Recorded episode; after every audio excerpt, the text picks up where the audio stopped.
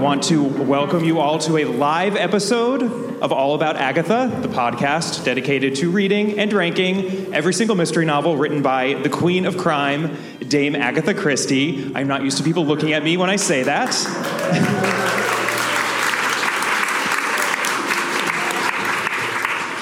I am Kemper Donovan, and I am so thrilled to be here in Torquay, in Devon, on the south coast of England, right smack in the middle of what I've come to think of uh, very fondly as Agatha Land, a happy place for me, and I know for many of you as well. Uh, it is Thursday, September 14th, and just as I did last year, I am hosting this episode live from the Spanish Barn, one brisk and extremely uphill walk away from where Agatha Miller grew up at her beloved home of Ashfield.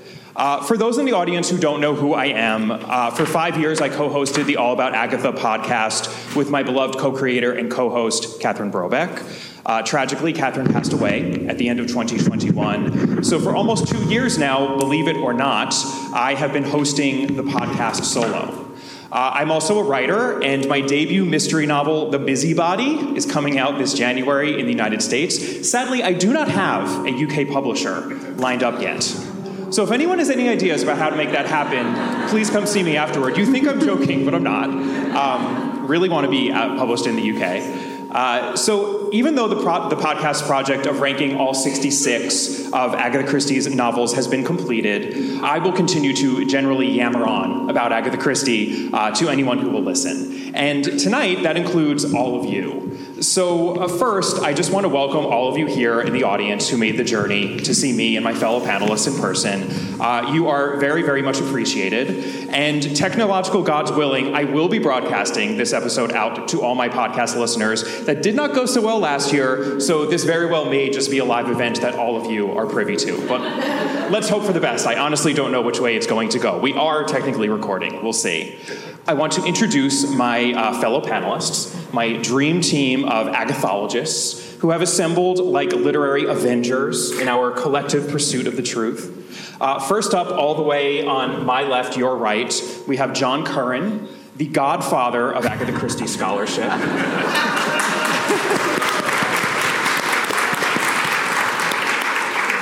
not, though not at all in a criminal syndicate sort of a way. Um, I actually like to think of John as Agatha Christie's translator, in that he has single handedly poured over the scores worth of exercise books Christie used to jot down her notes, her thoughts, and anything else while she was working through her mysteries. Uh, without John, we simply wouldn't have the understanding that we do of how Christie did what she did. His Agatha Christie's complete secret notebooks is an essential reference for me and for anyone who considers themselves a scholar of Christie.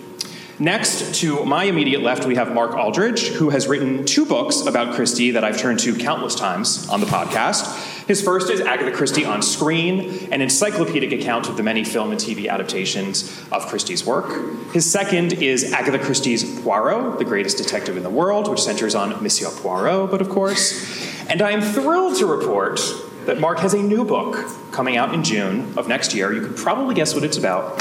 It is about Miss Jane Marple. And how is this for a title? Agatha Christie's Marple, Expert on Wickedness. I'm already hooked.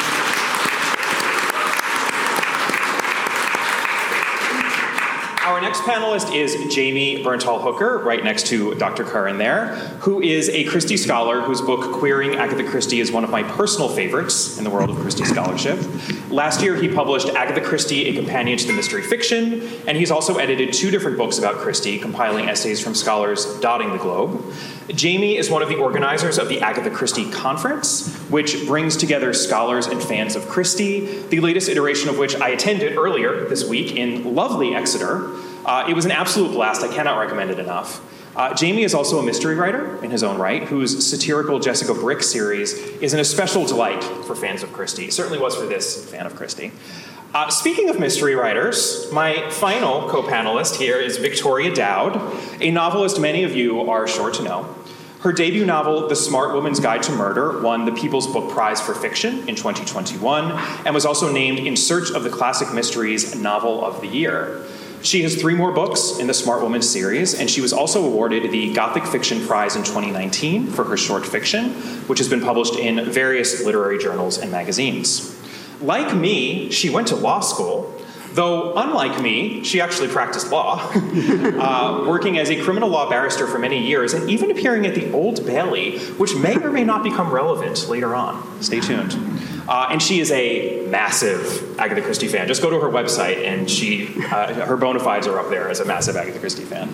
Um, okay, so the task that I have set before us today is that together we here in the Spanish Barn are going to crown Agatha Christie's greatest short story. Last year we crowned her greatest novel, and this year it is time to shine some scholarly light on Christie's short stories, which don't get nearly as much attention as the novels. So we are going to rectify that right now, and here is how it is going to work. Each panelist, plus myself, has already identified their top three Christie uh, short stories that they love, which I have then compiled into a master list. Uh, there was some significant overlap in our choices, so among the five of us, we have nine titles total to consider. And I should say these are these were the three stories that they consider the greatest short stories of Agatha Christie, which is not necessarily to be confused with short stories that we love. Perhaps that will come up at some point in our debate. Um, so we are going to duke it out among these nine titles by way of a balloon debate until we have a winner. Uh, in each round, we'll pit one title against another, starting with the titles that received the fewest nominations, uh, and working our way upward to the titles that received the most. Each panelist will have no more than one minute to argue why one of these short stories should be thrown out and the other not thrown out. I will be timing everyone, including myself. Uh, then, whichever story has won, a major- won over a majority of us will go on to the next round. Uh, and so on until we are left with two short stories. At the end of that round, it will be up to all of you, the live audience here, to make the final decision as to which of these two stories wins the crown of Agatha Christie's greatest short story. Last year, we had a little bit of a disagreement. The audience picked a different book from what we picked. You know what? We went with it because those were the rules. So, uh, and then there were none. Has the crown at the at the International Agatha Christie Festival. Um, afterward, I'll have some closing remarks, and then we'll, we'll do a, uh, a Q and A with whatever remaining time we have. And just please know you don't have to limit your questions to the titles or topics that we discussed during the debate. So, before we get started, I can't help pointing out that in March of 1927, just before the final volume of Sherlock Holmes short stories, uh, the Casebook of Sherlock Holmes, was due to be published in book form, the Strand held a competition for its readers. Sir Arthur Conan Doyle himself would rank his top 12 Sherlock Holmes short stories, and whichever fan guessed the author's list most nearly would win 100 pounds and an autographed copy of his autobiography, Memories and Adventures. 100 pounds is about 8,000 pounds today, by the way. Um, I have no idea who won that contest, but I do know that The Speckled Band was Doyle's number one short story, for anyone who's wondering. And the letter that he wrote explaining why he selected the 12 titles he did is quite charming and fascinating. And I find myself wishing Agatha Christie had done something similar. But hold on a second, she actually did do something similar. In 1974, just two years before Christie's passing, given that she wouldn't be producing an original work for pretty much the first time in over half a century, pretty much the first time in half a century, uh, discussions took place between Christie and her publisher Collins about what they would put out for that year's Christie for Christmas. And as relayed by John Curran in his Agatha Christie Secret Notebooks, Dame Agatha sent Billy Collins a list of her own favorites among her early stories. So these are Agatha Christie's own favorite early short stories. Already, this is a list with a pretty major caveat, since it heavily favors those early stories of hers that tended toward the supernatural, as opposed to the ratiocination we would all come to know and love her for. I'm guessing that at least some of you are not all that familiar with many of these stories, and I'm shocked to admit to you all that just one of these 14 short stories made the cut for the list that my co panelists and I are about to run through. I'm not going to tell you which one. Going to keep you in suspense about that until we get there. Uh, but given that the Christie for Christmas in 1974 ended up being a collection of Poirot's early cases, none of which are on this list, uh, I wouldn't feel too badly if these titles aren't immediately springing to mind. Uh, okay, one note about spoilers. We aren't going to go out of our way to spoil these stories, but it's awfully difficult not to spoil certain aspects of the mysteries when talking about why or why not they work as well as they do. So please know this conversation is going to get a bit spoilery. I, I personally feel like spoil, the spoiling of a Christie short story, while unfortunate, is nowhere near as grave an offense as spoiling a Christie novel. Kind of like a Class C misdemeanor as opposed to a Class A felony. Uh, so, you know, feel free to slap our wrists after the talk, or at least you can slap my wrist. I don't want to speak for my, my co panelist's wrists. Um, and this is my final note before we get started, I promise. Um, last year, when we performed the same exercise for the novels, I did not bother summarizing each novel since they were so widely known. But since the short stories are slightly less well known, I'll start off each round of debate with just a, a précis of what the story is to jog any memories that might need jogging and uh, make sure we've all got our bearings. Okay, so we are going to get started, and our first offering is. Murder in the Mews. So, Murder in the Mews is, of course, the titular story of the Murder in the Mews collection, uh, which first was published in 1937. Uh, and in this story, a woman is discovered shot dead in Bardsley Garden Mews on Guy Fawkes Night. We get a lot of Inspector Japp in this story, which is always a bonus, uh, especially since the more he and Poirot investigate, the more confusing matters get. Uh, why was the victim holding a gun in her right hand and yet shot in her left temple? Why was she withdrawing money from her, from her account in a manner consistent with blackmail? And why is her roommate taking things out of their flat and disposing of them in the lake on a nearby golf course? So that is our first offering, which will be pitted against our second, Triangle at Rhodes. And by the way, these are both, of course, novellas, which are long short stories, so you know this is a little bit of a technicality including it as a short story, but I think it's fair. This is our battle of the novellas here. So Triangle at Rhodes, all in the same collection, the Murder in the Mews collection. This is the one that gets known as as um, the novella that was kinda sorta expanded into Evil Under the Sun, even though the puzzle mechanism in this novella functions very differently from the one in that novel. Uh, Poirot is en vacances in Rhodes when he bears witness to a deadly love triangle involving the beautiful Valentine Chantry, who ends up dead from a poisoned pink gin cocktail. So, those are our two short stories that we are going to be debating right now, and I am going to use my magical smartphone here to time myself because I will be starting this round. We will be alternating who starts each round uh, because that is the fair way to do things. Um, so here goes. As much as I adore Triangle at Rhodes, um, I'm going with Murder in the Mews here because I think what I love most about Agatha Christie's short stories overall is that they allow her to experiment a little, to go rogue and do things she wouldn't necessarily be able to do in a full length novel. And the central trick here is such a typically brilliant Christie inversion. Hold on, here comes a spoiler. Instead of a murder made to look like a suicide, we've got a suicide made to look like a murder.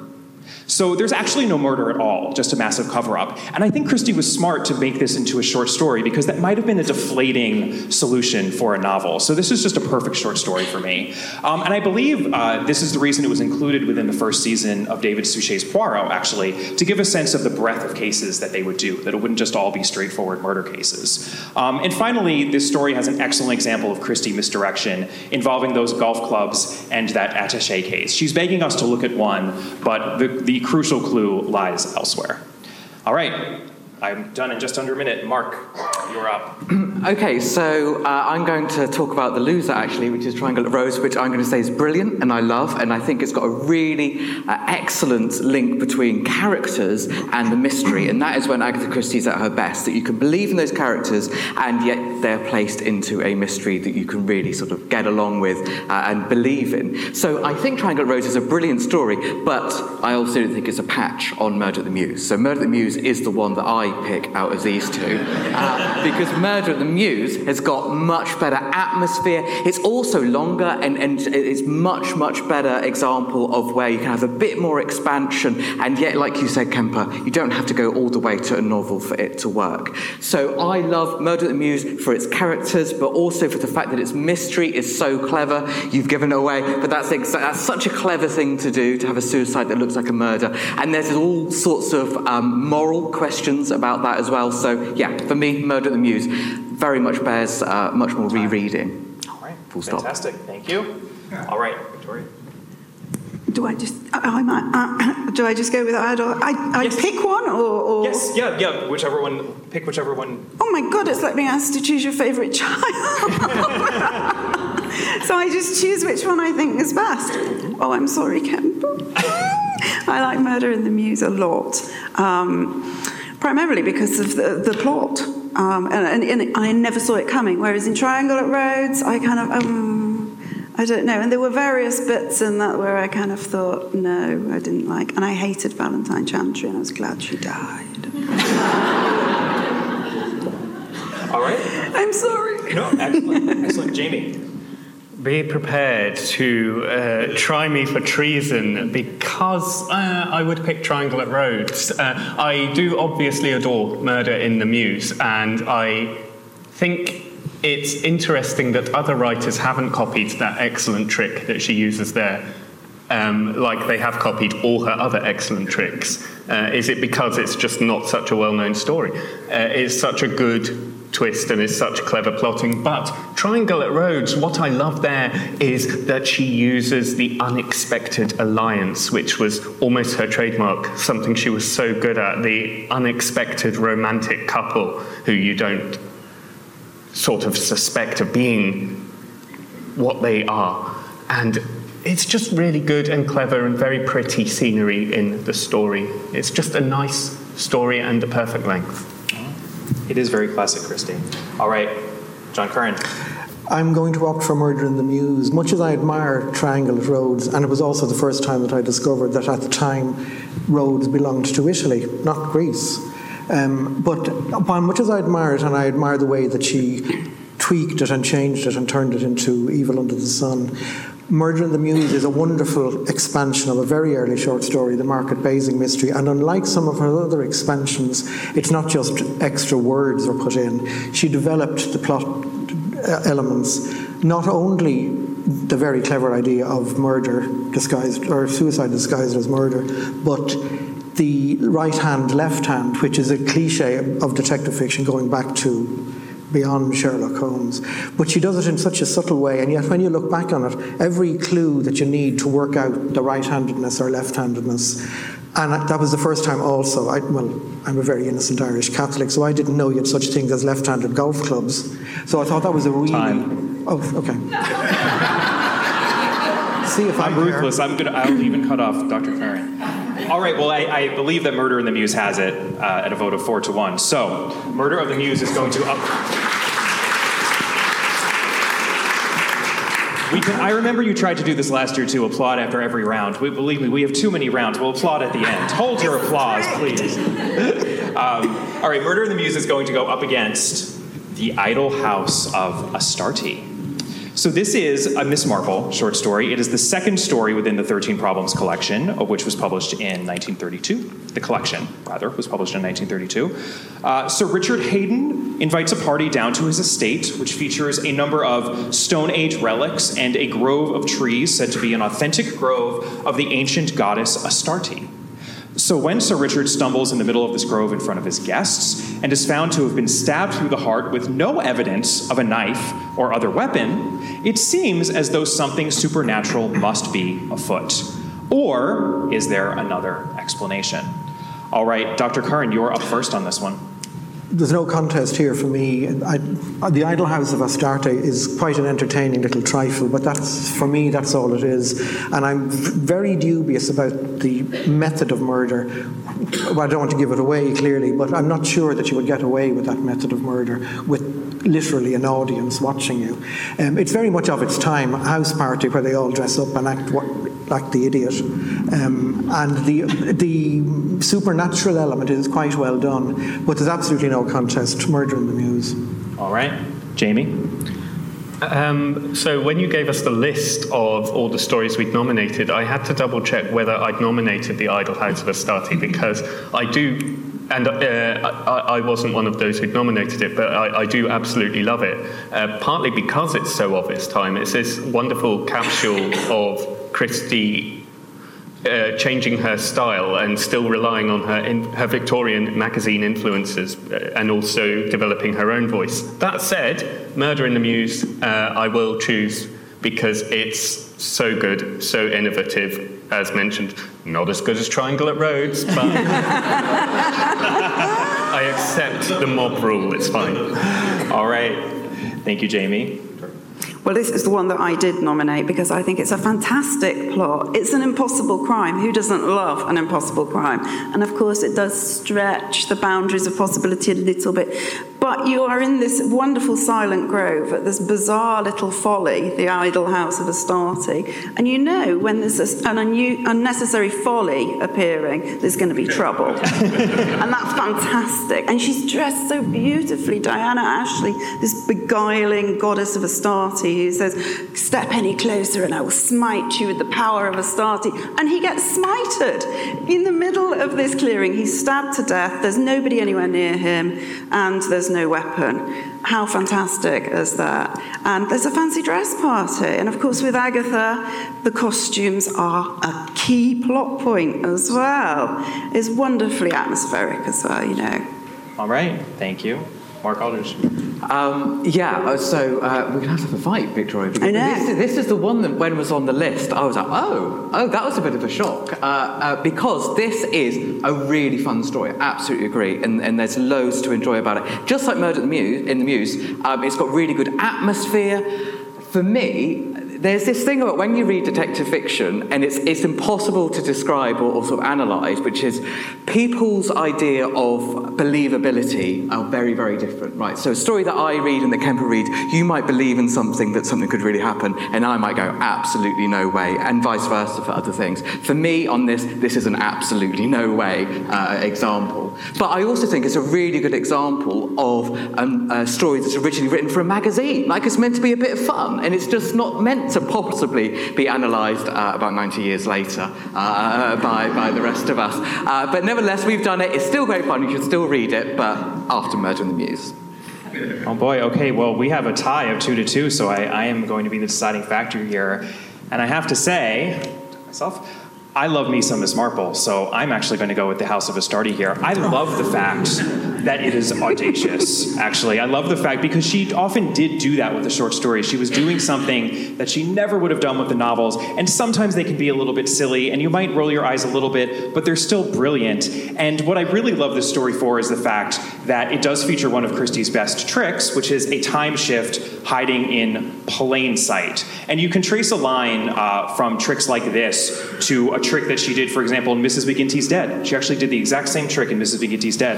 And what I love about being able to see them uh, in situ in a short story is that it's almost in relative isolation in a short story. So you can sort of gain a better understanding of how exactly this trick works. It's almost like a primer for what she does uh, for the novel. So, and this is also a great example of the supernatural, uh, the supernatural red herring, which Christie would do time and time again. I think she does it so well because it seems so supernatural, and then it's so not. So, Idol House of Astarte it is. It wins.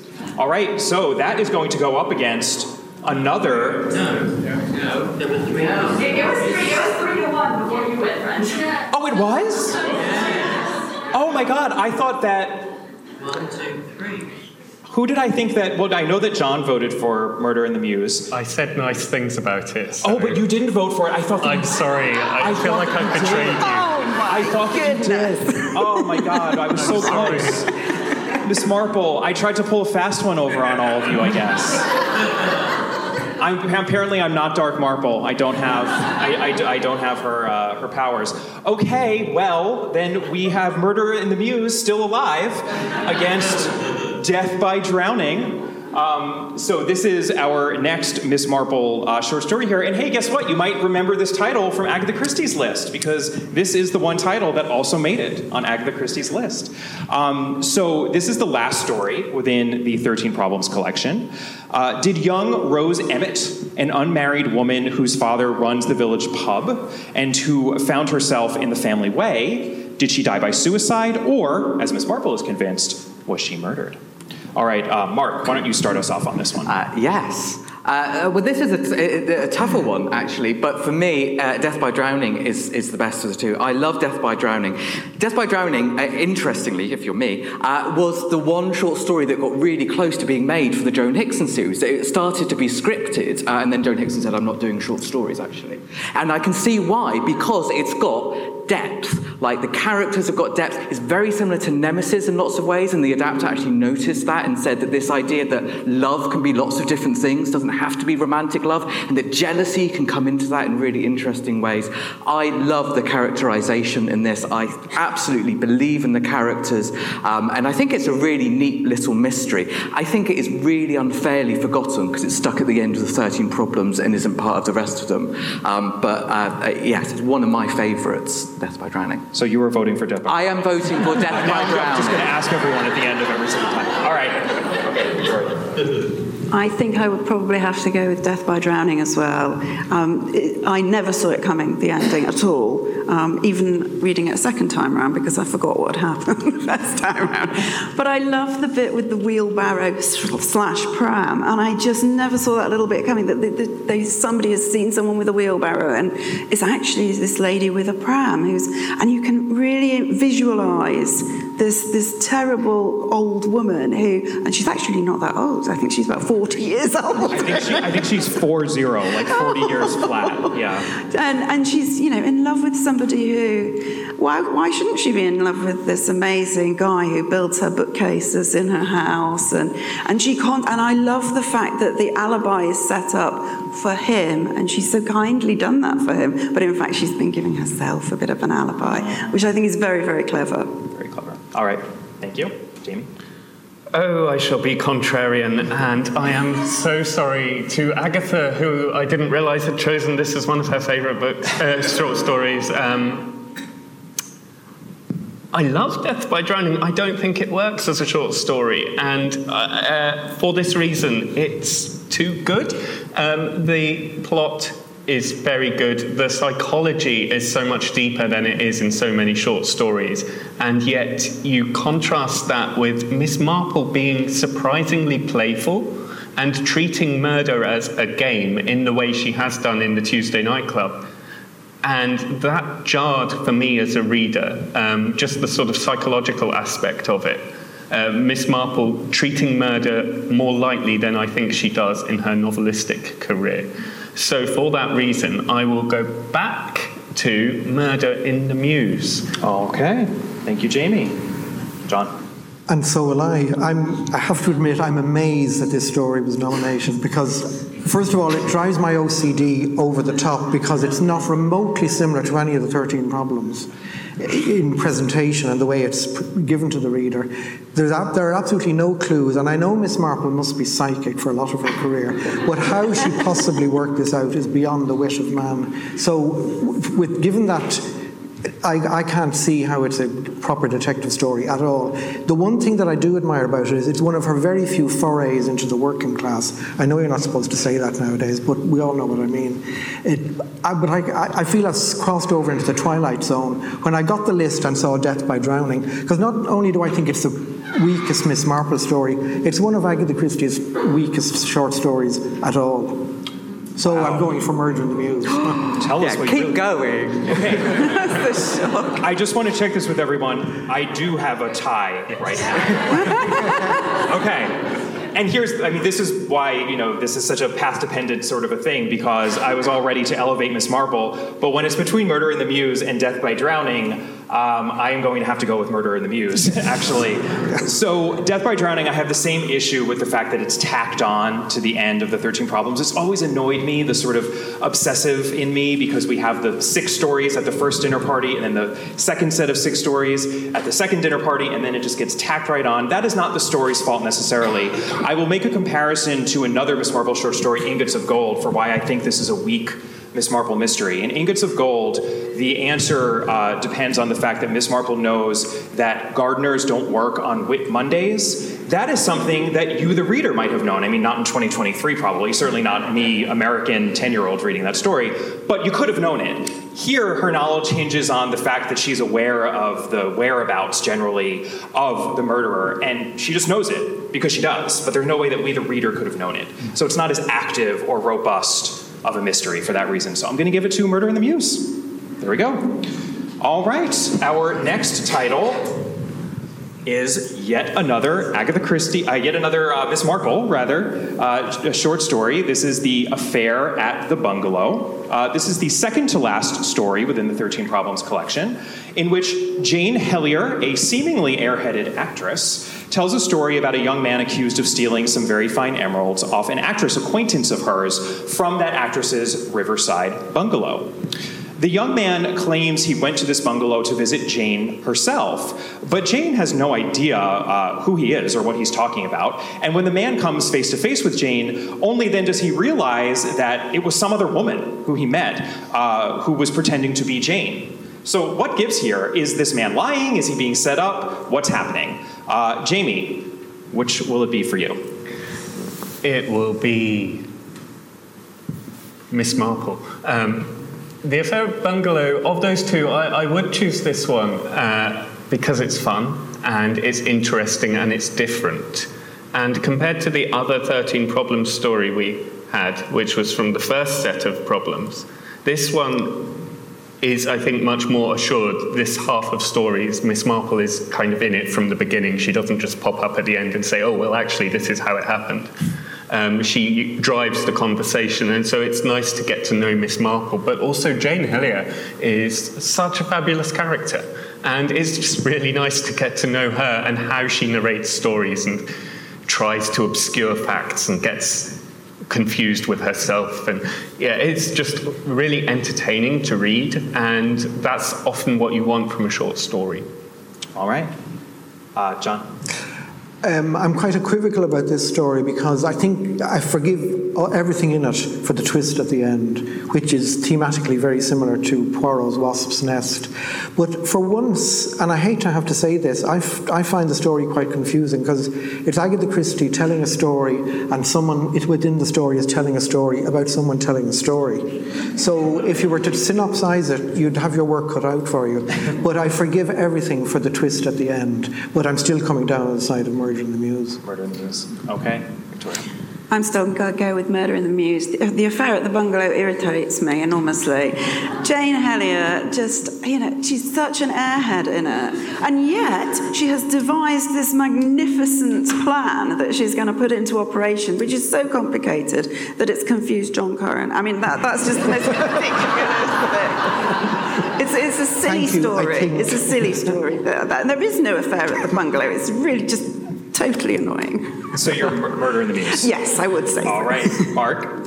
Uh, yes, I'm murder in the, the Mews as well. Uh, and really for pretty much the same reason as, as, as everybody else. I'm not, I'm not actually that down on this story, but I did have to read it more than once. Mm. And there's this thing about when you read an Agatha Christie, you want Agatha Christie to be one step ahead of you, but you don't want her to be in like the next country. You yeah. want to absolutely yeah, yeah. feel that you, you, you're just almost there with it. And I, yeah, I had to reread it to mm. really work out what had gone on. Um, but, I mean, that sort of shows her genius, that, that she can be there, and it, it, does work, but I think you're perhaps expecting something a bit more simplistic going into it. And when you get to the end of it, it's almost like a sort of a, a commentary on itself, you know, the interior mystery and there's an exterior mystery. It's, it's, it's tough to follow, so Murder in the Mews, because uh, that's great. All right. Well, Murder, the Murder in the Mews is going to win this round, but I am going to make an impassioned defense for the affair of the bungalow, which is which, which is what I uh, nominated, uh, and I love it basically for all the reasons that Victoria doesn't like it. It's all about Jane Helier for me. I think I love how we get that Christie humor at the beginning when she starts by saying, "Oh well, it's my friend. Something happened to my friend," and everyone else is like, mm, "How long is it going to take her to forget that she said my friend and just start saying her own name?" And sure enough, she does. But by the end of the story, what we realize is that she has actually been extremely cunning, mm. and that this whole time she's been telling them a story about something that hasn't happened yet, which she herself has been planning. She is workshopping this intrigue. So, a future crime. You know, we're practically in minority report territory here. This is Christie doing something very complicated and experimental again, but I love when she does that in the short stories. Um, and, you know, I think this is Jane Helier on the level of Jane Wilkinson uh, from Lord Edgware Dies. And what I also love is at the end of the story, she has great respect for Miss Jane Marple because she says, Well, I'm not going to do it because there might be other Miss Marples out there. That's how the, the final line of the story, and it's fantastic. But alas, you're all enough of you are wrong about that that we are going to say goodbye to the affair at the bungalow and murder at the mews is really uh, staying strong here uh, murder in the mews is going to go up against The Adventure of the Christmas Pudding. Um, okay, so the uh, original uh, short, shorter version of the story was first serialized all the way back in 1923. Uh, the expanded version was most famously published in the 1960 collection, The Adventure of the Christmas Pudding and a Selection of Entrees. Uh, so, what does an Eastern prince's missing royal ruby have to do with a traditional family Christmas party at the noble country estate of Abney Hall? Oh, oops, I mean King's Lacey.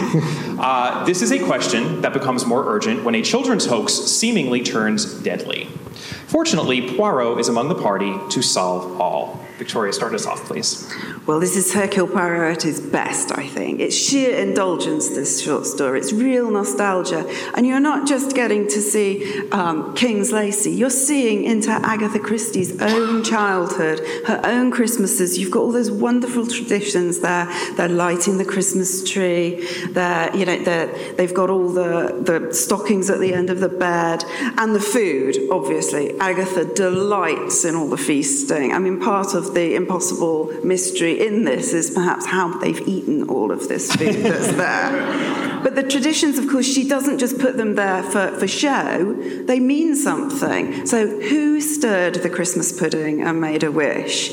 And you put the trinkets in, of course. You know, you've got the butler's button, you've got the little thimble, uh, you've got a red piece of glass in there. So, yeah, I love this story, and I suspect this is one people return to very frequently, more so than Murder in the Mews. All right, thank you. Uh, Mark, next. Uh, yeah, in my notes that I've got next to me, uh, it's, I've got joyous exclamation mark written next to uh, the Adventures of Christmas Pudding. It just is. It's so lovely, and it's so it really mixes. You're absolutely right about the nostalgia, but also it's been expanded and updated for the 1960s. So the teenagers go off and listen to and play with their tape recorders. You know, there's this, this really lovely mixture of sort of modern life, but also traditional life. You can feel Agatha Christie having real fun doing this, and there's great stuff about a fake murder in the middle of it that Poirot's playing along with, and then maybe, maybe is behind. There's great character stuff for Poirot. Um, he is, I say to somebody who wants people to buy my Poirot book, not always somebody you'd actually want to spend time with uh, in the real world, I would say, because he could be perhaps a bit annoying at Christmas. Here, he's a delight. You'd love to have him as a guest. It is a wonderful short story, but not as good as Murder in the Mews. All right. Um, I'll go next. I am going to still stick with Murder in the Mews. Uh, I think there are a lot of Agatha Christie short stories, and we're about to get to one uh, in a little bit, where you can make the argument that it's not necessarily about the puzzle or the mystery, it's about everything else that she's doing. And I do see that argument with this story. But for me, it, the, the mystery is slight enough that it's just never actually been one of my favorites, even though all of the Christmas celebrating and the fact that it has all of those ties to, to Christie's own past are definitely you know the best thing that I think one can say about it. I will just say that I'm uh, uh, I think it's unfortunate that we don't have the Miss Marple counterpoint to this Poirot Christmas story, a Christmas tragedy, uh, because it would be really great. Uh, you know, in this story, Poirot gets a big tree, a feast of a meal, and he even gets a Christmas kiss. Uh, whereas Miss Marple gets poverty, despair, and betrayal. Uh, I think it very much tracks, and um, I actually do like the uh, a Christmas tragedy, but I, I, just can't vote for this one. I'm going with Murder in the Mews. John. And unsurprisingly, I'm going for Murder in the Mews because while I, I agree with everything everyone has said, it's all very lovely and seasonal and twee and everything. But for me, you can't beat a good murder. I mean, that's. Merry Christmas. all right, Jamie. Um, yeah, I thought I was going to be the contrary one uh, because uh, I loved uh, The Adventure of the Christmas Pudding um, as a reader and as a Christmas thing, but as a short story, I don't think it's that good. Um, there is no murder, for one thing. Uh, but also, it's got that sort of indulgence and nostalgia that works so well in Christmas fiction, but doesn't necessarily stand up at other times of year. Uh, Murder in the Mews is not my favourite Christie story, but I'm going to stick with it. I feel similar. Thank you for that caveat, because I, me neither, and yet it survives every every round. Okay, well, Murder in the Mews will continue to battle it out against the Man from the Sea. So, this is a Mysterious Mr. Quin story. Uh, first, it was collected in Mysterious Mr. Quin, uh, which was published in 1930. Mr. Satterthwaite encounters a man at the edge of a cliff on a remote island. He says he, this man says he has six months to live and has decided to take his own life here by jumping off the cliff. Can Mr. Satterthwaite somehow convince this man not to give up on life and find a happy ending for him? Um, so I will go first again because we have all gone first at this point. Um, this is the text that I was talking about when I said that um, there are those stories where Christie does more than uh, just plot a good mystery. The puzzle here is of the slightest construction, and yet the atmosphere that Christie creates is one of her best. Uh, it's an atmosphere of loss and longing and regret. It's raw emotion. It's eloquently and movingly conveyed. Uh, and it's worth noting that the tableau of a person standing at the edge of a cliff on a remote island contemplating a jump to their death was reproduced almost word for word in Unfinished Portrait, which Christie wrote under the pseudonym of Mary Westmacott. The Mary Westmacotts were extremely personal to her, which is why perhaps it won't come as a total surprise that Agatha Christie herself visited the place where this story is set it's Tenerife, which is the largest of the Canary Islands, and she visited it at a difficult time of her life. I don't think we need to get into that beyond that statement of fact. Um, and, uh, you know, there is also actually an arm of the International Agatha Christie Festival that is held every two years in Tenerife. So uh, there are just so many reasons to adore this short story, and I am going to vote for The Man in the Sea and finally abandon Murder in the Mews. Uh, Mark.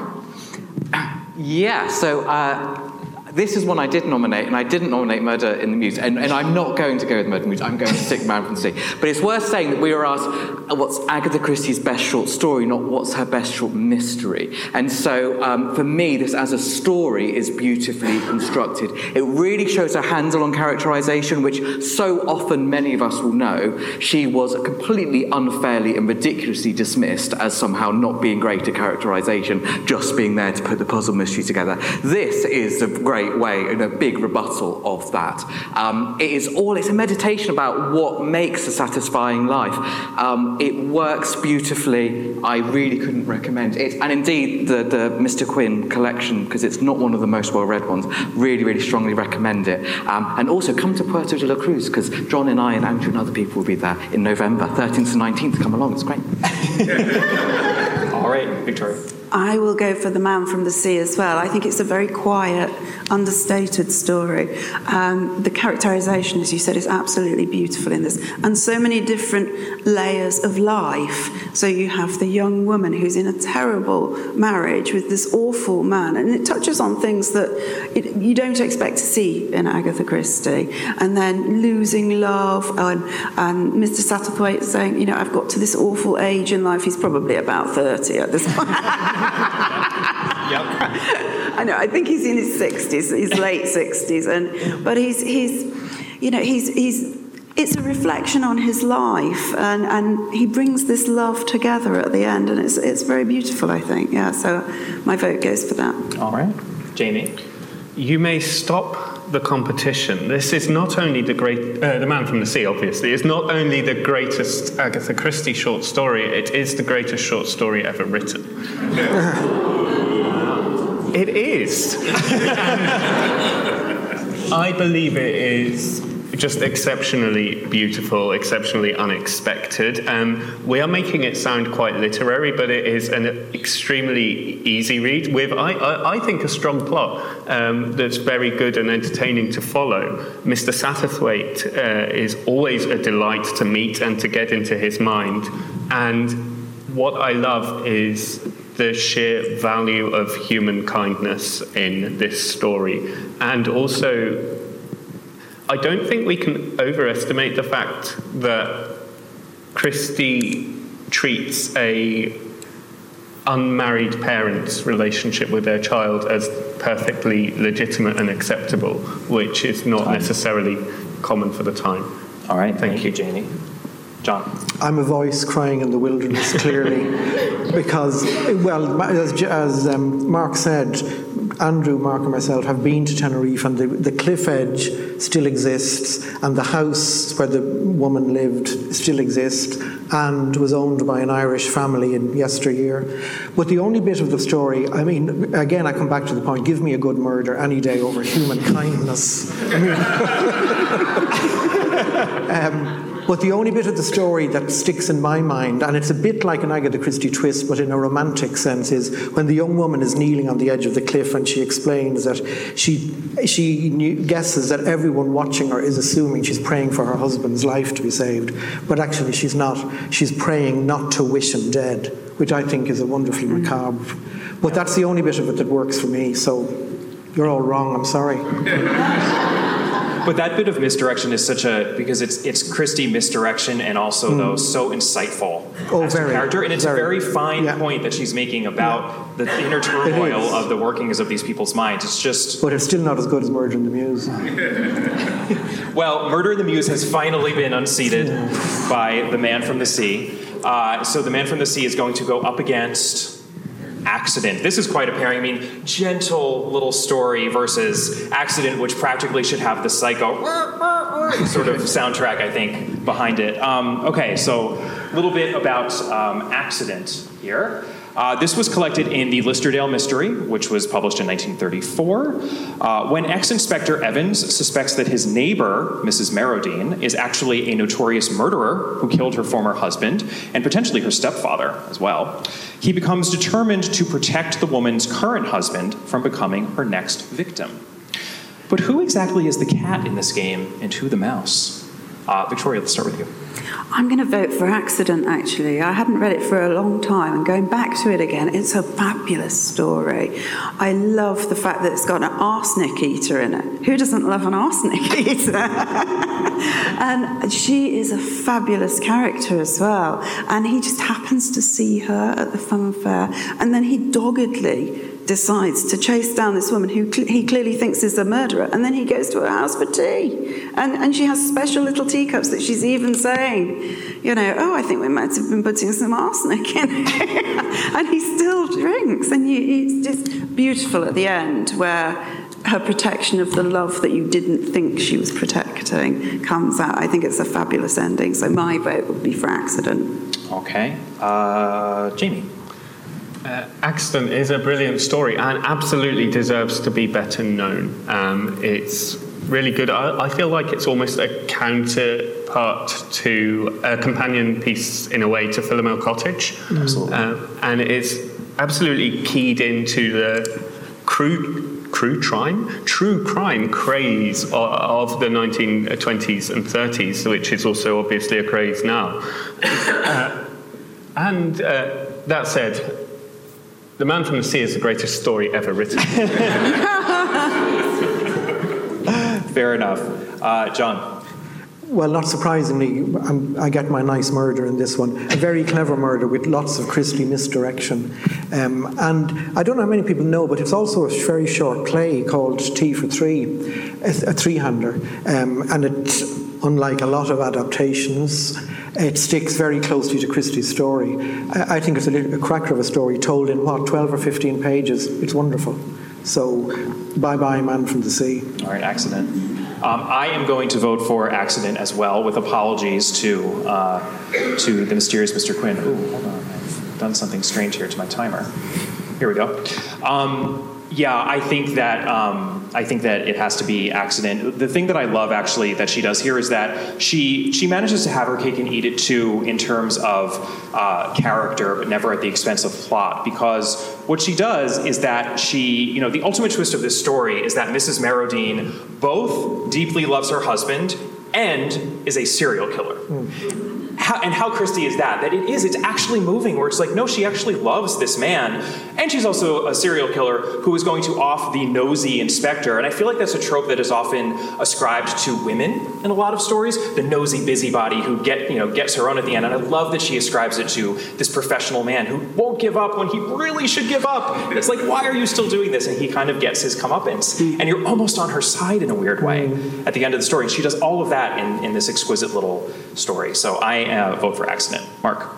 Uh, so I hadn't read Accident for, for many, many years, and then not long ago, I, I re-listened to your episode you and Catherine talking about accident and saying how brilliant it was. Thought I absolutely must revisit this because I sort of wasn't that keen the first time I read it, so I reread it. I still wasn't very keen. It, it, it, for me, the real problem with it is that I feel that lots of people could have written it. And for me, the best Agatha Christie stories are ones that only Agatha Christie could have read. And I, for me, it feels like you're saying it has obviously got lots in common with Philomel Cottage. And Philomel Cottage has got lots in common with an awful lot of other things as well. Mm-hmm. Uh, so, uh, you know, most famously Gaslight and all sorts of things. And this, for me, feels like something that you could read in, in any old sort of thriller mystery magazine by any old person. It's good, it works as a story. For me, it's not that special. And the stuff about, oh, the maid doesn't always remember to rinse the poison out from the teacups, oh, what a silly thing. I just can't get over that.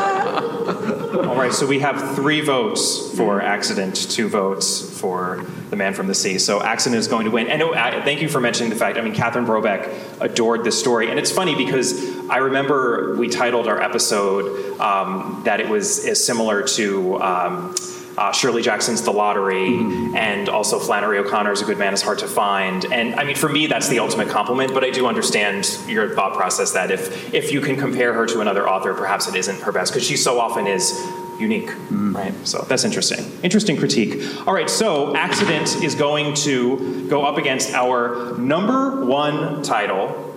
Drumroll, please. The witness for the prosecution.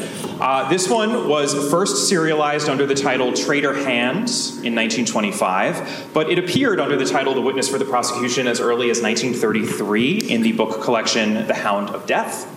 This one almost seems a little silly to summarize, but I'll go ahead since I did it for all the other ones. Leonard Vole seems destined to be convicted for the murder of Miss Emily French, who left all her money to him. And when his own wife, Romaine, agrees to take the stand as a witness for the prosecution, his defense seems hopeless. But all is not as it seems. Uh, Jamie, why don't you start us off on this one? The man from the sea. no, um, sorry.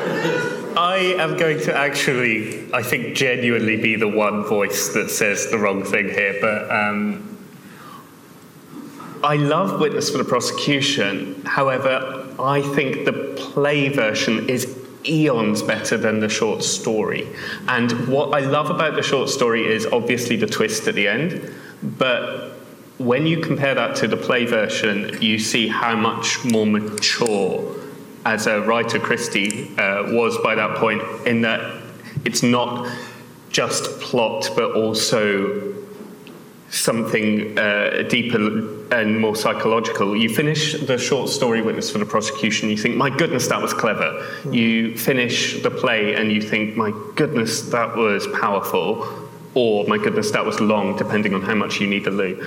But that said, Accident as a short story, so in terms of its particular genre, Accident is brilliant.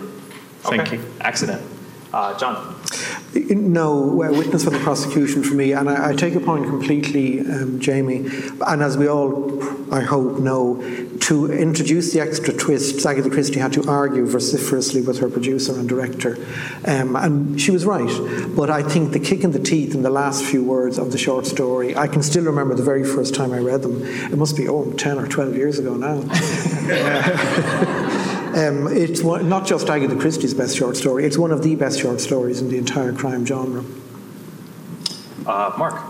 Uh, yes, it's uh, the witness for the prosecution for me, uh, and I completely agree with Jamie that actually I do think the stage play is a, a, lot better because the stage play is so phenomenally good that it almost feels unfair that we have to compare it to anything else. But what for me makes this really special is that it works so well as a short story that is uh, it feels completely different in so many ways to the courtroom drama of the witness of witness prosecution the play. And i think that is a sign of how brilliant it is is the fact that actually you can play with that premise and have the main twist at least um, presented in slightly different ways and be brilliant in both ways. Uh, so it's the witness of prosecution for me Oh, okay. I'm so glad that you all sort of zeroed in on that issue because that has always been the, the issue that I have had with Witness for the Prosecution in general. It's that, that final ending because I will be honest with you, for the longest time, I had to reckon with the fact that I disagreed with Agatha Christie herself because I did not like the ending to the play compared to the ending I get in the short story.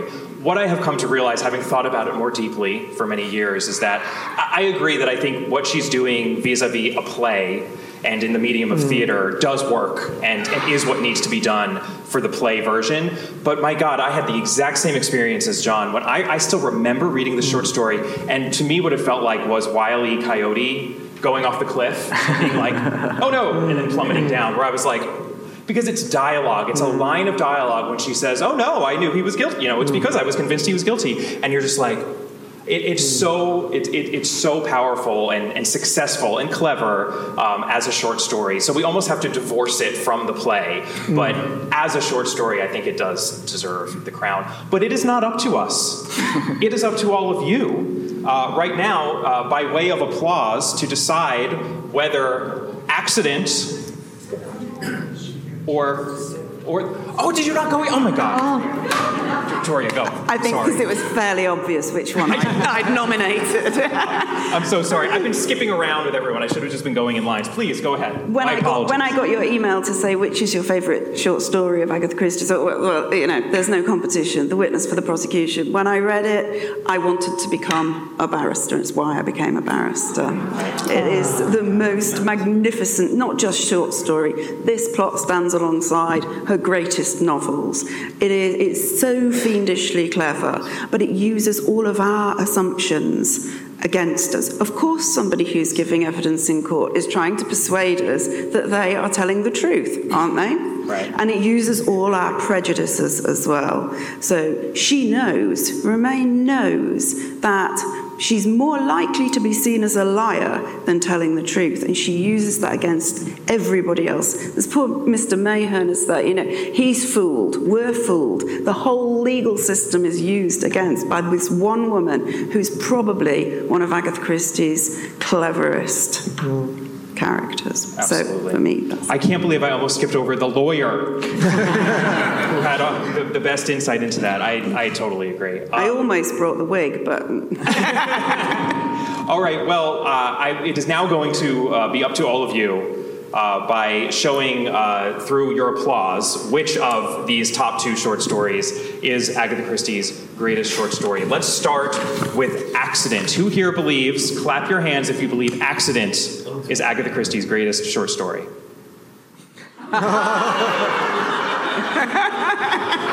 I knew this would happen. I was talking to John about this earlier today. I was like, this is not going to go the way that the greatest novel uh, episode went. If it helps, I've changed my mind.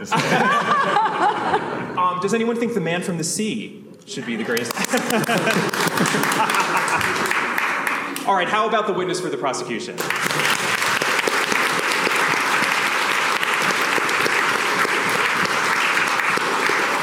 All right, we have officially crowned Agatha Christie's greatest short story. I, there were so many great Agatha Christie short stories that there were just a couple. I had to, a couple of points that I wanted to mention, some honorable mentions, if you will. And I'm thrilled actually that you already mentioned Philomel Cottage because it would have been criminal, I think, if we hadn't mentioned that short story um, at some point during this panel. And it really does function uh, very similarly to Accident. They're both rather Hitchcockian. Um, and I mean, that's one of the greatest compliments that I could give it. So uh, just wanted to shout that one out. And then it's really interesting to me that for as highly regarded as The Labors of Hercules is, as a collection, none of the individual stories was, was nominated. I know, John, that it's your, your It favorite is, collection. I almost nominated The Stymphalian Birds. It came really close, but I ultimately couldn't do it. the write-in vote. Here's why. I think that the value of that collection is as a collection. Yes. Its impressiveness, I think, lies in its cohesiveness, in its thoroughness, right? Where Agatha Christie actually figured out how to write, uh, you know, 12 labors and, and connect them to modern day mysteries. So I think it's hard to just pluck one of them is. out and choose it individually. But that collection surely deserves a shout out, which is why I just wanted to do that. Um, and then also interesting, I think, is the fact that we nominated a bunch of Poirots, a bunch of Marples, a Mr. Quin, but no Parker Pine. And I'm fine with this. I'm not a huge Parker Pine fan, but I was recently reminded of the brilliance of The Case of the Rich Woman uh, in particular. So I just wanted, to thank you. I just wanted to shout out that one, I think, as another example of uh, Christie's stunning insight into what makes people tick, her sort of psychological insight. Um, at this point, we are done, and I would love to open this up to any questions that anyone has. Um, and I guess This one right. Am I using? The, is is this the mic that we're using for questions? Yeah. Yes. Okay. I will just. I'll, I'll sort of do a little Phil Donahue thing. That reference is not is going to be lost on many of you, I think. But okay. Hi, um, thank you for that. That was a really interesting discussion. Um, I thought it's interesting you brought the ones up at the end, but you didn't mention any of Partners in Crime and Tommy and Tuppence, who I really love. Maybe a controversial opinion. And I just wondered if any of them stood any chance of ever making it onto the list. Not from me. I think it's probably telling that it, it irked me slightly that Parker Pine wasn't mentioned, but then it I didn't mention Tommy and Tuppence. But I'm glad that someone did because they really do have their fans and they are an important part of the Christie mm. verse. I do have more affection for them having gone through the entire canon than I did when I was a more casual fan. So I, I appreciate that you shouted them out. Is anyone else a Yeah, I, particular I would. No, I agree. I would nominate the man, the man in the mist, which I think is a, a wonderfully good pastiche of Father Brown, both plot-wise and atmosphere-wise. I, I like Tommy and Tuppence. Am I allowed to say that in public? so that would be my nomination for Tommy and Tuppence. Fantastic. Uh, other questions? Thank you very much, my friend. uh, my two uh, beloved uh, short stories are The Lemesurier Inheritance and uh, 24 Blackbirds. I will hear the opinions of all of you about these stories.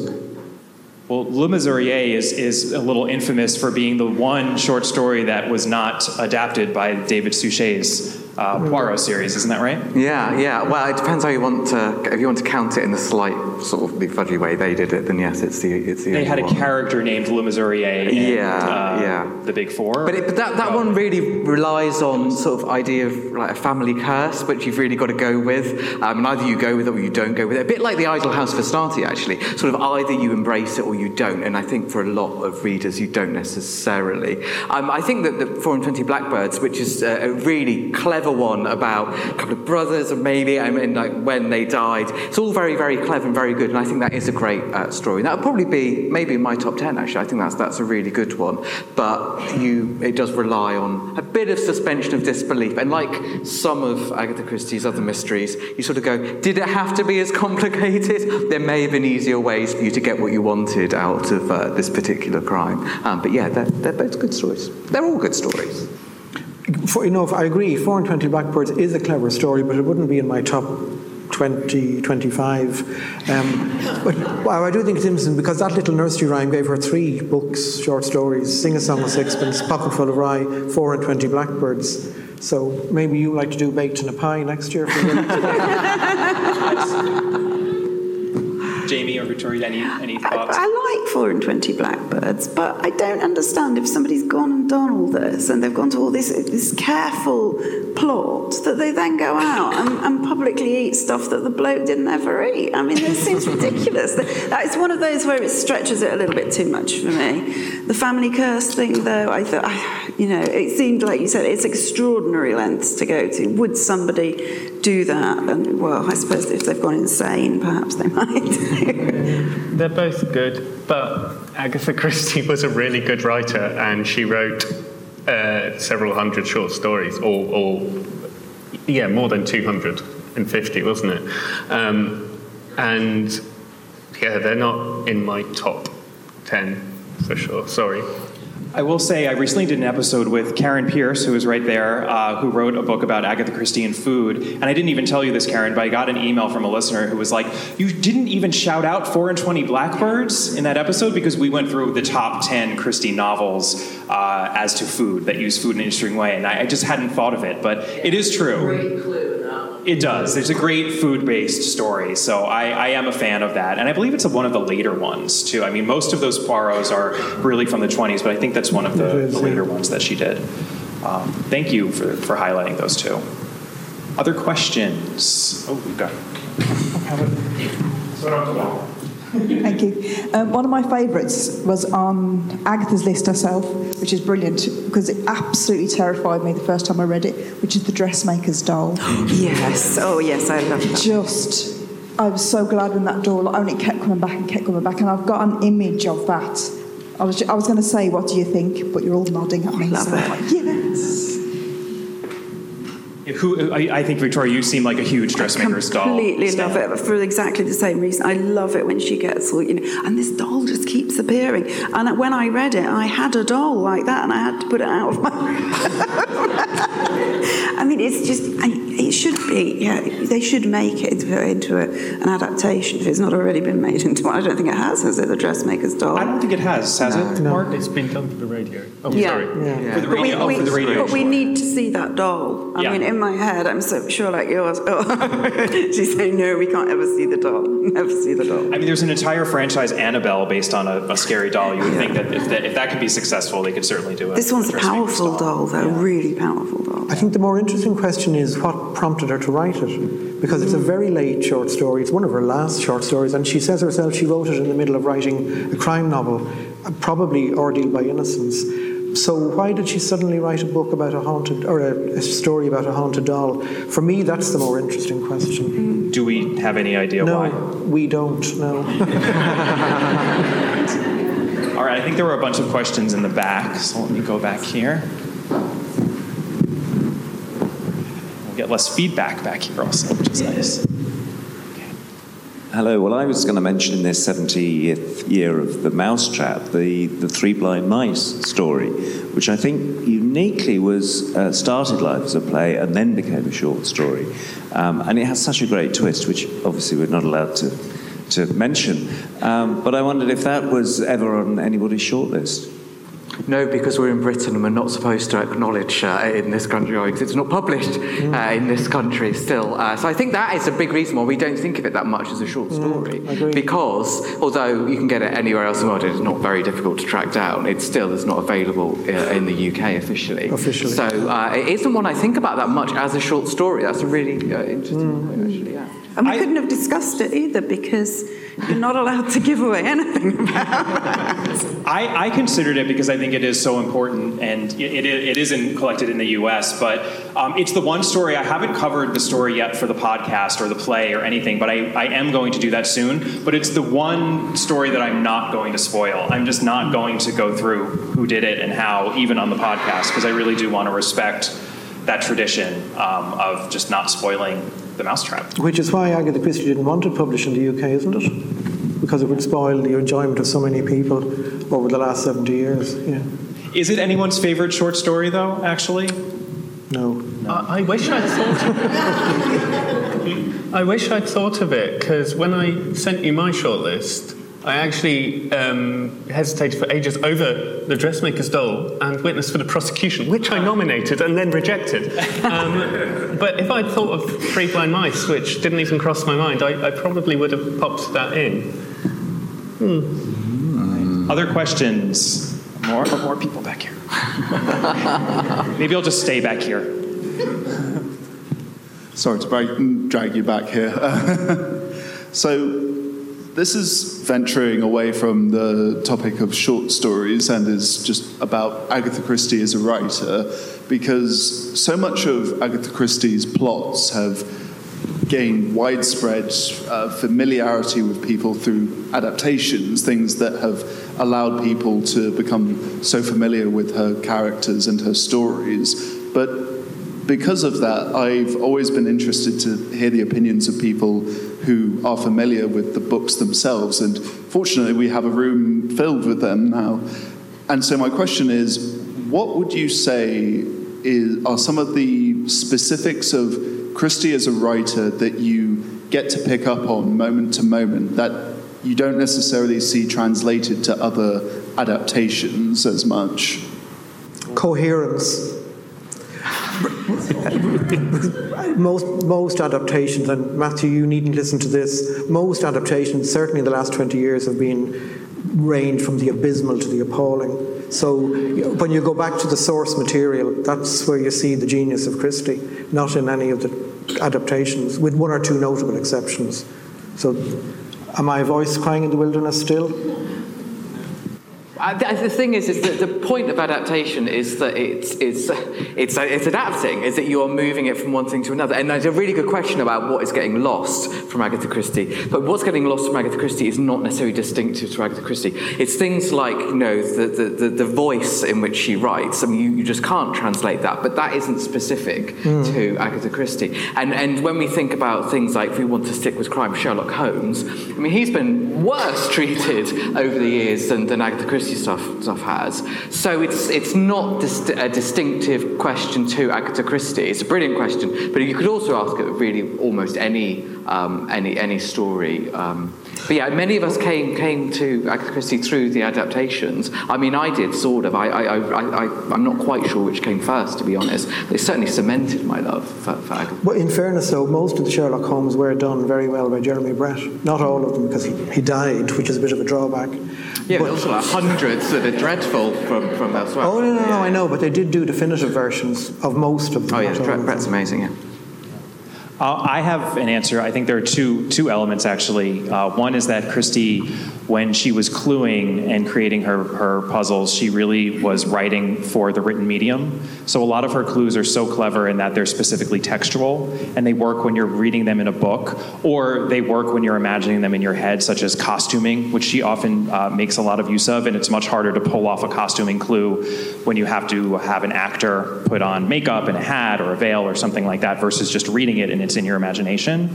So that's one thing. And then my biggest pet peeve about adaptations, even though it's not a knock on an adaptation, uh, in any adaptation in particular, is that um, many of these series, especially the best loved ones, for example, the Suchet series, they uh, compress the timeline of when these mysteries are taking place. You know, those are all set in and around 1934 to 1936. And for that reason, Christie gets the reputation of someone whose settings aren't real. And the Miss Marples are often set in a 1950s sort of countryside setting. Um, and that just couldn't be further from the truth. When you actually read the texts, they're very much set, you know, the books that are set in the 20s feel like the 20s, the 30s, the 30s. The post war, the post World War II books in particular are so evocative of that time. And the 60s as well, sometimes in, uh, you know, interesting ways, but the, the books in the 60s are very much interested in, in depicting the 60s. So she is very much set in uh, a specific time and a place, and I think that gets lost still to this day because the adaptations are so strong in people's minds. Sure. Uh, was someone else back here. Okay, Obviously, we've talked about what we think are the greatest short stories tonight. Um, I wonder what the panel think about Agatha Christie's short stories as an entire body of work. I think all 250 or whatever it is. Because particularly the ones that don't feature the regular detectives, there's a large number of them I just cannot understand. I mean, so I'll give you just one example. I mean, The Hound of Death. What on earth is all that about? I quite like the Hound of Death. it's quite fun. Who doesn't like a nun? it's quite a Sorry, I didn't hear the question. What, what was the question? The, the question was about, uh, well, specifically the Hound of Death, and maybe some of our. We talked about what our favorite short stories were. So, are there any short stories that you know we we might have issues with? And the Hound of Death from the Hound of Death collection was the one that was brought up specifically as as one that might not be one of this gentleman's favorites. Because most of the stories that Agatha Christie herself chose are from The Hound of Death. They are. Yeah, and they're very. I don't think there's one detective story in it. Was there? They were nearly all supernatural. Death. Well, Death by Drowning was in there. That's not a detective story. As I pointed out earlier before I was overruled, but anyway. I mean, I'll just say that I think even in the Hound of Death collection, I've come back to this point so many times, but I think the joy of the short stories of Agatha Christie are that she does different things in them from what she's doing in some of the novels. And it's a short story. So you read, you know, you're, you're reading 10 or 12 pages, and sometimes you might say to yourself, well, that was an interesting experiment, but maybe it didn't work as well as it could have. But I just appreciate that we get this, this sort of great, greater breadth of what she was willing to tackle. and I, for that reason, I'm I love reading all of them. Quite honestly. Anyone else? Okay. Uh, any other questions? Yes. Um, obviously, today you described um, set collections of like short stories. Well, more recently they've been published in new ways. Do you think that distracts from like what they originally intended, or do you think it adds a new light to it? That's a great question. There have been a number of, of new collections that are sort of collecting different stories previously published, you know, with different themes. I know The Last Seance, Tales of the Supernatural is one of them. There's a, a love one, I think, as well that came out Yes, recently. Please. But what's the question then? The question is, do we think that that is, is it taking away from the earlier collections? Is it adding something new? What's our general impression of those new collections that are collecting older, older stories in a different way? I think something that's really interesting is that now you can just buy one short story for 99p. Um, and I think that that's sort of really because it's this thing that, that we accept things like the Hound of Death, which has also got like the witness prosecution in it, and, and Yeah. death, uh, you know. And John was saying to me earlier, oh, well, uh, several people said death by drowning doesn't feel like it fits into 13 problems. Well, because she didn't write the 13 problems, she wrote these short stories at different times, and they get collected. So in our imagination, with a few exceptions, such as the Labours of Hercules, they really are just sort of these are a good set to, to push together. I mean, there's, there's loads of questions about why were some of the early Poirot short stories put into Poirot Investigates and some left for Poirot's early cases, which was published 50 years later. Um, and yet she wrote them all in the 1920s. But for us, that makes them you know, different because there's half a century between them, but there really isn't. Um, and so I think there's an artificiality to a lot of the collections. Um, and what I thought was quite interesting was, was seeing that America collected a lot more short stories than, than Britain for, for many decades. And it was actually because her publishers said more than once that they thought that if they could keep having a Christie a year, that was fine because they actually didn't think the short stories were as good as the novels. And they were a bit worried that especially early short stories being put in collections in maybe the 50s and 60s might sort of pale by comparison with a lot of uh, her other work. And I can sort of Yeah. understand that because Yeah. they're very, very different beasts. That was a really long answer, sorry. Uh, but yeah. great answer. Anyone else? Any, any thoughts on that, the new collections? No, I think putting them into themes it certainly satisfies my OCD. Um, but as Mark said, when you grew up reading them, you still think, as you say, Witness for the Prosecution is in Hound of Death, but there's no reason why it couldn't be in two or three other collections. Although I, I do query some of the inclusions, some of the, you know, dark romance or midwinter mysteries. You know, there's a little bit of shoving and squeezing to, f- to fit them in, into that category. For sale on the table back there. I did. I just saw it earlier today. Midwinter Mysteries. Because I, I thought to myself, what is that again? And then I, I remembered. So no, I, I'm happy with it. Yeah, I, I don't think that there's anything necessarily sacrosanct about the, the earlier collections either, like at, at- which is very much to your point. So why not keep on collecting them? Absolutely. Enjoying them. Keep buying them. Question over here. Yeah, it just occurred to me. I was just trying to think if there are any forgotten short stories, and I'm sure there aren't. But for Dr. Curran, you're, you're an expert in the notes of the notebooks. Were there short stories that maybe never got written that you're aware of that were close? Maybe even in the Mary Westmacott genre, a weird little short story like that or something? Well, there are lots of, I call them unused ideas, dotted throughout all of the notebooks. So I, I dotted them throughout both volumes of Secret Notebooks. And there are wonderful ideas there for short stories. And the galling thing is, she seemed to rattle them off just like that A, B, C, D, E, F, G, H, all the way up to J, K, L, M, N. Um, probably, as I said in the book, while she waited for the kettle to boil, because she was so prolific and her, her mind teemed with ideas. But a lot of them she never got around to writing. Well, there's not enough. There might only be one sentence or two sentences. But I would be very surprised if fiction writers in the future don't acquire some of them and turn them into short stories because they're brilliant ideas. All right. Well, I think with that, we we are uh, at an end. I really appreciate again that everyone came. I hope that you enjoyed our spirited balloon debate, and that maybe this will inspire you to read uh, one or several short stories of Agatha Christie that you might not have read before or might not have read in a long while. I know it was a lot of fun to prepare for this actually by reading all of these short stories. Thank you so much to all of my co-panelists. I so appreciate you coming on here.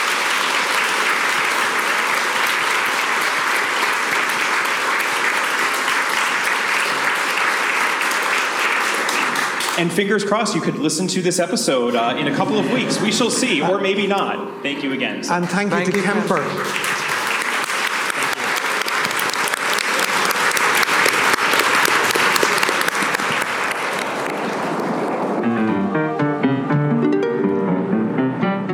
listeners, I am so glad I was able to bring you that live episode in an audible fashion, unlike last year's live episode. I hope you were able to get a sense of the joy and excitement and real community feeling in the room. A number of listeners came up to me after the presentation and just had such lovely things to say. Hugs may have even been exchanged. I so appreciated everyone who came out for the event, but I know that for many of you, that simply was not possible. And it's really lovely to be able to share the event in this way with all of you.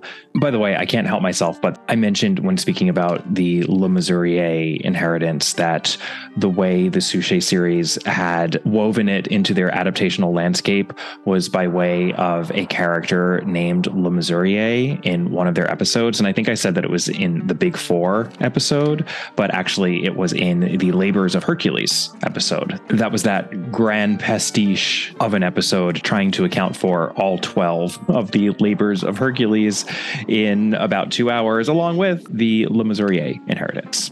Thank you again. Thank you a million times over to my wonderful co panelists John Curran, Mark Aldridge, Jamie Bernthal Hooker, and Victoria Dowd. We had such a great time, and they really brought it. I am so grateful to them for their presence on that evening. Long live the Agatha Christie Festival, which apparently now is going by the simplified name of the Agatha Christie Festival as opposed to the International Agatha Christie Festival. Wouldn't want you to think I was dispensing with that international on the fly or anything. Well, for my next episode, I am bringing you another conversation that I had at the Agatha Christie Festival this year. A conversation with one of the people you heard from in this episode. That would be Dr. Jamie Bernthal Hooker, who, as I mentioned in my introduction in the Spanish Barn, is both a scholar of Christie and a mystery author. And I sat down with him when we both had some free time to discuss those two very different hats that he wears and how they may interact with each other and other such matters. This was an excuse just to talk to Jamie a little bit more. And I know that many of you adore him as much as I do, and in particular, as much as my former co host, Catherine Brobeck, did. Until then, if you want more all about Agatha, you can head on over to the podcast's Patreon page, www.patreon.com forward slash all about Agatha. I've provided a link in the notes to this episode. I'll be doing a mini review at the top of October's Patreon episode about the Kenneth Branagh extravaganza, A Haunting in Venice. So if you want to hear my thoughts about that, head on over to the Patreon site. That will be going live on the 5th of October. You can email me at allaboutthedame at gmail.com. You can find the podcast on Twitter slash X at All About the Dame and on Instagram at All About Agatha. And I would so appreciate it if you could leave a rating and or a review for the podcast if you haven't yet done so. Really, really helps me out. And I'll see you next time. Bye.